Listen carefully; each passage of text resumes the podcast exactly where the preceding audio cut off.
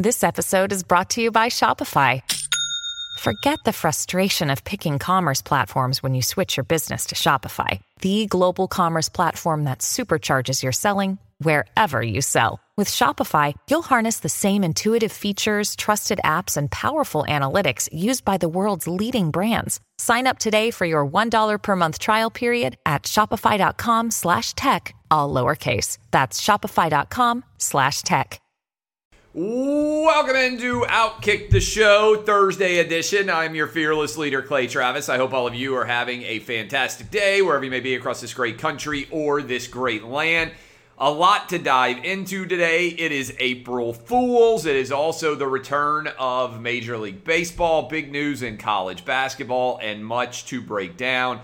A bunch of different stories, but I want to start off right here with something that is not foolish. It is an incredible offer. You bet $5 and you get back $200 if you take Gonzaga to beat UCLA.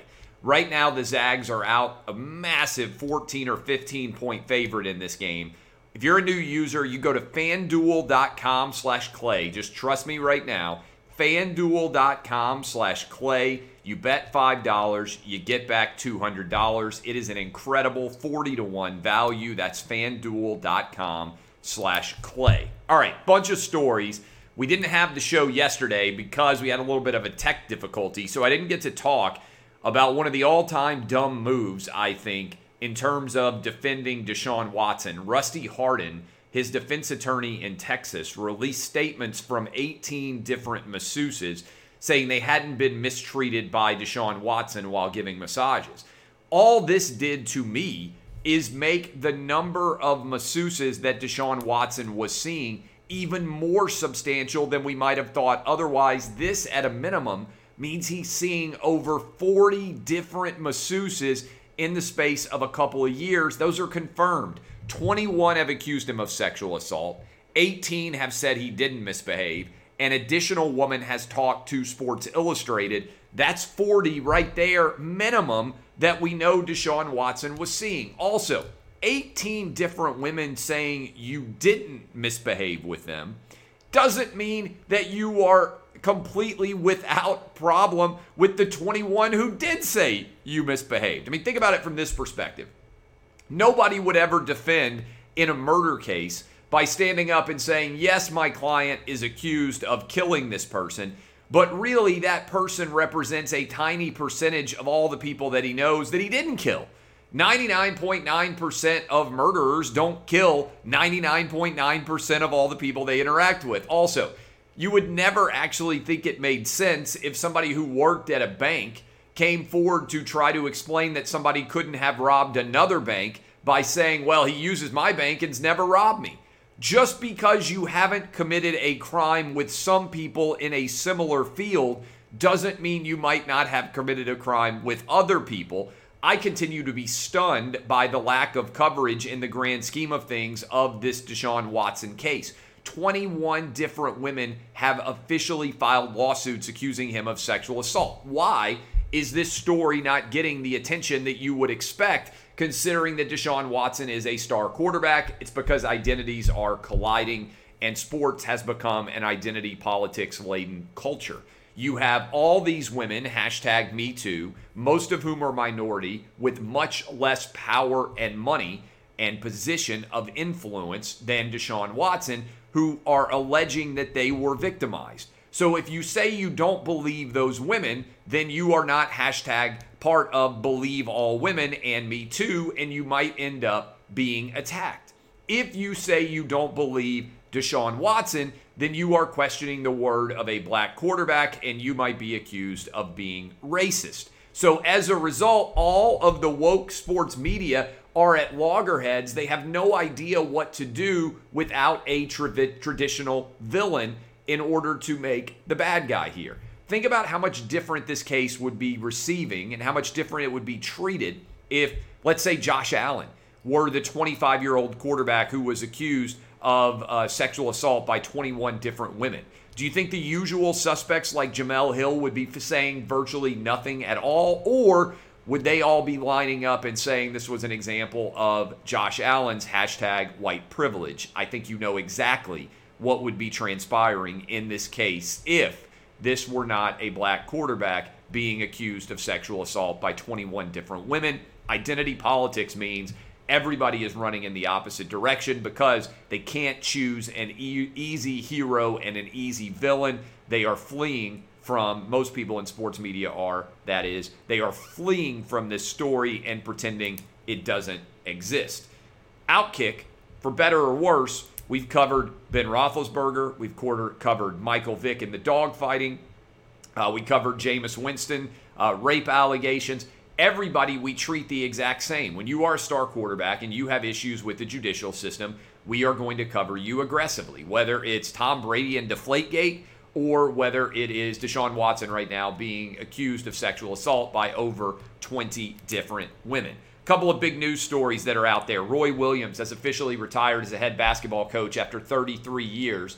UNC is now on the market for a brand new head coach really going to be fascinating given how good of a job this is, how much interest there is in this job, and where UNC looks to fill it. Uh, as uh, as we go forward, Roy Williams, incredible, uh, incredible coaching career, multiple national championships at UNC, really successful tenure at Kansas, even though he never won a national championship there. Uh, this is, I think, one of the best jobs, if not the best job, in all of college basketball right now. We saw Indiana still struggling to hire a new coach. We'll see what UNC is able to do. Speaking of jobs and money and being able to hire a new coach, I haven't seen this happen maybe ever in major college football or college basketball. You guys can let me know if someone that you remember doing this. Chris Beard has left Texas Tech to move in state to take over at the University of Texas as their college basketball coach after Shaka Smart left for Marquette. This is one of those rare occasions where you have a coach move in conference, in state, with no intermediary job, right? A lot of people would say, oh, Rick Pitino.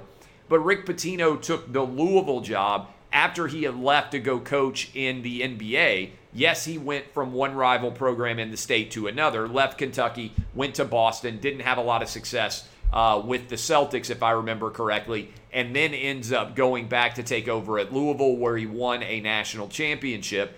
But I can't think of anyone in major college athletics that has gone in state, in conference, without a position, a stop in between. And remember, obviously, Louisville and Kentucky are not in the same conferences. This just doesn't happen very often. I'm curious how many of you can remember somebody actually doing this, again, already in a Power Five conference. Obviously, it's not uncommon for guys in smaller conferences to take jobs in bigger conferences, but same conference, same state, no intermediary job. It's almost unheard of. Big hit to Texas Tech, given the fact that just a couple of years ago, Texas Tech was in the national title game. Big win in theory for Texas, which has struggled to replace Rick Barnes and has not won an NCAA tournament game since they fired Rick Barnes, who is obviously at the University of Tennessee.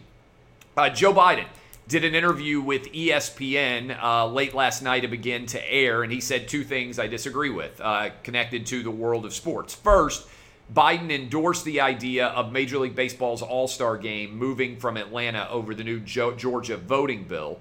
Uh, Joe Biden saying that he believed the All Star game should move. He would support that if it occurred. I think that's ludicrous. I think that's insane. I don't think it makes any sense at all. I hope Major League Baseball is smart enough not to do that. Secondly, uh, Joe Biden also said that he thought that it was the wrong decision for the Texas Rangers to have a full stadium, 40,000 fans present on April the 5th. Again, Major League Baseball officially starting today, 162 game season.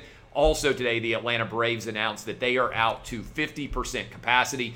Uh, here, I was grabbed a screenshot of all the different uh, stadiums and their capacities. The Rangers, 100%. Uh, the Houston Texans, over 50%. The Rockies with big crowds as well. The Braves, as I just mentioned, going to 50%. I think soon given the fact that many adults can go get their vaccines whenever they want. Once the vaccines are available to anyone and we're basically there in many different states, I don't understand why every football, baseball stadium everywhere wouldn't be at 100% capacity. If people choose to go, they should be able to go. Uh, and we should be rapidly returning to a completely normal world of sports, especially this is not that big of a deal right now in Major League Baseball because a lot of early season baseball games are not that crowded because it's still cold in many different locations. I would hope by May 1st at the latest that the majority of Major League Baseball stadiums will be full go and anyone who wants to go watch games will be able to go watch games. I disagree with both of those statements that were made by Joe Biden, President of the United States, in his interview with ESPN. Uh, this is pretty crazy. Mark Jones, who has lost his mind on social media, he is a announcer for ESPN. He was calling the Bucks Lakers game in uh, in uh, L.A. last night, and in the middle of the Bucks Lakers game, as he was discussing Elgin Baylor's death, he spread a unmitigated falsehood, and ESPN has declined all comment on it. Mark Jones said that Jacob Blake was unarmed when he was shot by police in Kenosha, Wisconsin. That is a 100% falsehood. Jacob Blake himself has mentioned that he was armed with a knife when he was shot and refused orders to put the knife down. Also, the person who had called police uh, to have protection from Jacob Blake was a woman who had accused him of sexual assault. He was not supposed to be within uh, a certain number of feet from her. So this woman had called seeking help from police. When they arrived, they saw a man who was armed with a knife, refused all requests to put that knife down, and therefore the police opened fire after a prolonged period of time where they had asked him to drop that weapon. ESPN knows this is a falsehood. Anyone who has studied this case in any way knows that it's a falsehood, yet they are declining all comments on the lies being spread by Mark Jones, which are designed to inflame racial tensions and create more division in this country through a medium, by the way, of sports when people are expecting just to be watching an NBA game between the Bucks and the Lakers. ESPN should be ashamed of itself. Mark Jones should be ashamed of himself for spreading lies. He should know better and there should be consequences. I legitimately believe this. When you are watching a sporting event and an announcer calling a game spreads a falsehood that is designed to sow division, when he and certainly his network should know better. Again, this is not a complicated uh, fact pattern here. Jacob Blake himself has admitted that he was armed, which is why the police are not facing any charges in Kenosha, Wisconsin. They were there to protect a woman that had been the victim of an alleged crime by Jacob Blake. Uh, speaking of failures of coverage, I know I'm old school. And I know a lot of you sometimes make fun of me because I still get the newspaper delivered to my house. Uh, I get the New York Times and the Wall Street Journal delivered print style, right? I get it delivered print style because I find that in modern tech, algorithms dictate to such an extent what you do and do not see that when I flip through the newspaper, I end up seeing stories that are different than what I would see on my regular news feed through social media. Okay, so some of you are saying, why in the world would you subscribe to the New York Times? Well, I subscribe to the New York Times, the Washington Post, and the Wall Street Journal because I want to get a good cross section of media coverage of different stories so that I am aware to determine what I believe is the truth and also what I believe about my own opinions. I want to be exposed to a wide variety of perspectives so that I am challenging what I actually believe. And so, uh, this is a front page story. Uh, I'm going to show, hold it up so you can see it. Uh, and it is, uh, it is written here Asian woman attacked in city as others watch. All right. This is the story right here at the bottom of the front page of the New York Times. Um, and the article is written by four different uh, it looks like, based on their names, I know we're not allowed to uh, biologically determine whether people are men or women, uh, but Nicole Hong, uh, Juliana Kim, Ali Watkins, and Ashley Southall. It appears there are four bylined women who are credited for, for this front page article. All right. This was a viral video of a man attacking a woman, and the result was uh, was eventually that this guy ended up getting arrested. But at the time they went to press, I had not seen or read very much about this story.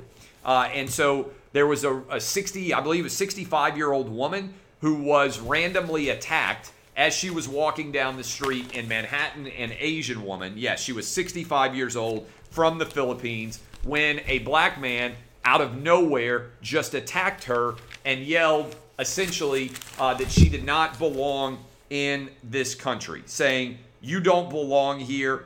Uh, she crumpled to the sidewalk. A man in broad daylight, I'm reading from the article, suddenly kicked her in the stomach. She crumpled to the sidewalk. He kicked her once in the head, then again and again. He yelled an obscenity at her, according to police official, and then said, You don't belong here. Uh, nobody came to her aid in Manhattan. In fact, three men uh, that were there did nothing. And this is what I find to be incredibly interesting here. The story uh, says the police released a photo and video of a man wanted in the attack. He had not been arrested as of Tuesday evening. And you can see that little section of the article there that I have bracketed. Why does this matter? The race of the alleged suspect is not mentioned in the entirety of this front page article with four different women who are bylined as writers. Indeed, it says that the police are seeking help. And again, the police released a photo and video of a man wanted in the attack. He had not been arrested as of Tuesday evening. The police are seeking help in identifying the man uh, at the time that that article went to press. They have since found him. There is video making it clear that a black man was responsible for this attack on an elderly Asian woman. Yet the race of the alleged suspect is not mentioned in the entirety of this front page article. How can you justify in any way when the New York City police are requesting help in actually finding the person responsible for this broad daylight heinous attack? how can you not justify listing the suspect's details so that anybody reading this article could, in theory, be able to help identify the alleged suspect? I'll tell you, because the alleged perpetrator here, the criminal, the suspect, is black and it doesn't fit the narrative of racism in America. So I think the New York Times should have to answer this question. Why was the race of the suspect left out of this article? Why was he not described? You know that if it had been a white man doing this, it would have been in the opening paragraph. And this is where I've been arguing this for years. But what has happened here is we define racism as only white to black in this country, just about. And now maybe expanding it a little bit white to Hispanic, white to Asian. Racism is something that only white people can be guilty of. What I believe would actually help to fight larger issues of racism in this country is acknowledging a simple truth. There are racist white, Asian, black, and Hispanic people in this country. And the idea that we are covering racism in America as if it is still 1964 is a fundamental failure of all of the media, and frankly, it is transparently dishonest. So I subscribe to the New York Times. I don't think that as a subscriber or a reader, I was adequately served by this article. And I think the New York Times should have to answer the question who are the editors that made the decision not to identify the suspect in this case? Why would they not have written about the racial dynamics at play here of an Asian woman being attacked by a black man?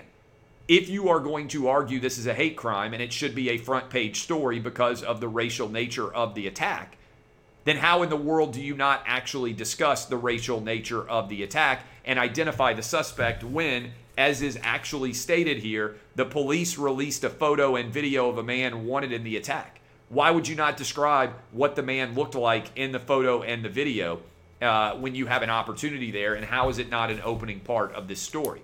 This is fundamental media dishonesty that deserves to be called out. And frankly, the questions deserve to be answered why did this story with four different bylined uh, writers end up as it did? This was an editorial decision that I believe, frankly, the New York Times on a blatant level failed on. And a good. There's a big difference between facts and opinion. This is not an opinion piece.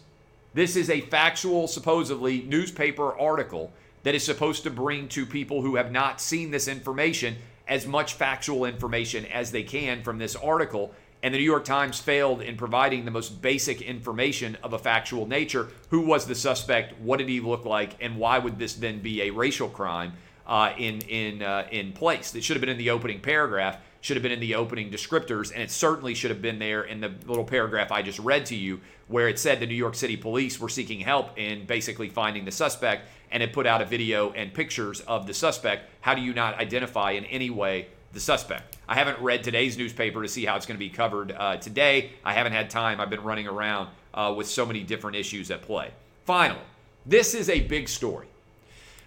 Facebook did not allow Lara Trump, who is the uh, daughter in law of President Trump, uh, she's married to one of Trump's sons. She tried to interview former President Donald Trump and post the interview on Facebook, and Facebook would not allow it because they said that Donald Trump's voice could not be heard on their platform. This is outlandish. And it's crazy to me how many members of the blue checkmark brigade are cheering blatant censorship. What has happened in America, and I, I don't think most people have recognized this or certainly hasn't been talked about in a big way. China has the Great Wall of China for the internet, right? They filter what people in China are able to see, the government does, in an effort to promote nationalism and respect for their country. They don't have a free and open internet. What has happened in the United States is instead of the United States government making the decision to ban uh, what can and cannot be seen on the internet, big tech companies are all colluding and conspiring in cahoots to ban the President of the United States, Donald Trump, from being able to enter, entertain and be a part of the larger marketplace of ideas. In a democracy, this should be incredibly chilling precedent to anyone out there. Because if Facebook and Twitter and Instagram and Pinterest and all these other social media companies, YouTube, can decide to ban the democratically elected president of the United States from being able to speak out in political related issues, they can ban anybody that they want. And for people out there who say, well, just create your own social media company, they also banned Parler from being able to exist. Apple wouldn't carry the app.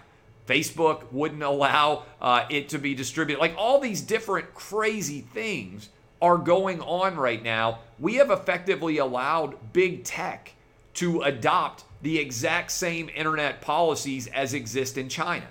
In China, you can't be seen on the internet if you make the government upset. In America, you can't be seen on the internet if you make big tech upset. It's a monopoly. It's wrong. It's chilling. It should be terrifying to anybody, Democrat, Republican, or independent, that they can shut down distribution like this and not allow, the, at the time, democratically elected president of the United States to speak to the country as a whole. It's absolute insanity. Uh, they won't even allow his voice to be heard now on Facebook. I don't understand how this is not a monstrously large story. Regardless of your politics, I am a First Amendment absolutist. I believe in the marketplace of ideas, and I don't believe that big tech companies, through their monopolies, should be able to curtail what you or I or anyone else see. I'm so glad to own Outkick and have the ability to spread my views through my own media company